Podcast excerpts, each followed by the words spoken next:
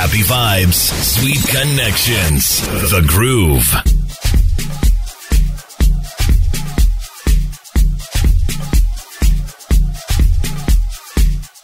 Now, online school, online learning is something that we have talked about quite a lot because the whole world has had to figure out how to keep as many of our children studying and in school, I mean, as much as possible. I mean, it's so sad that here in Uganda, the majority of our school going children did not have access to online learning.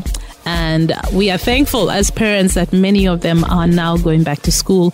And there's some kind of plan, there's a staggered strategy for children to go back to school. Now, as a parent, uh, one of my children is still at home and still having online classes.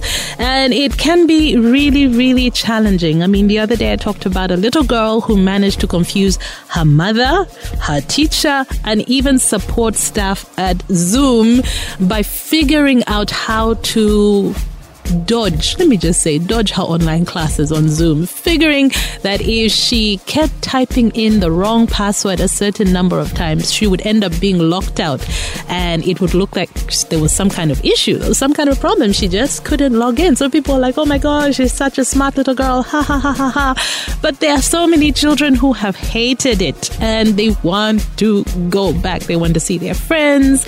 They want to just be in an environment that has, you know, that that development because social development and, you know, spending time with their peers is also very important. It's a very important part of the whole school environment, right? And the learning process.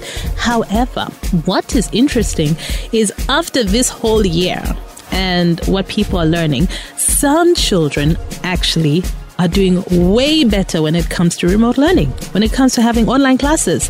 They are thriving and they prefer it, and more and more people are beginning to realize that if it is possible, I mean, they're going to keep their children at school. So some learners are not going to go back to school. Now, it's not too surprising since we have many people who have gone with homeschooling, many parents who have figured out how to homeschool their children. But another layer that I found interesting is how children who have certain difficulties or learning learning difficulties, should I say, are actually benefiting for that from this. Actually, if you've heard of ADHD, apparently it's a great option for children with ADHD. Um, that is attention deficit hyperactivity disorder. Now, reading up on this, some people know ADD, but it's uh, not exactly the same as ADHD.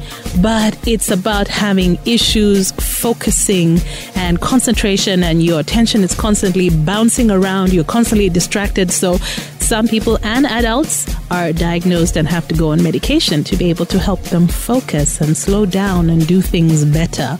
Apparently, online learning has been a blessing in disguise for many of these children with learning difficulties. So, I wonder if that can be put into consideration here back home in Uganda because I've talked to many adults who now realize that they were dyslexic.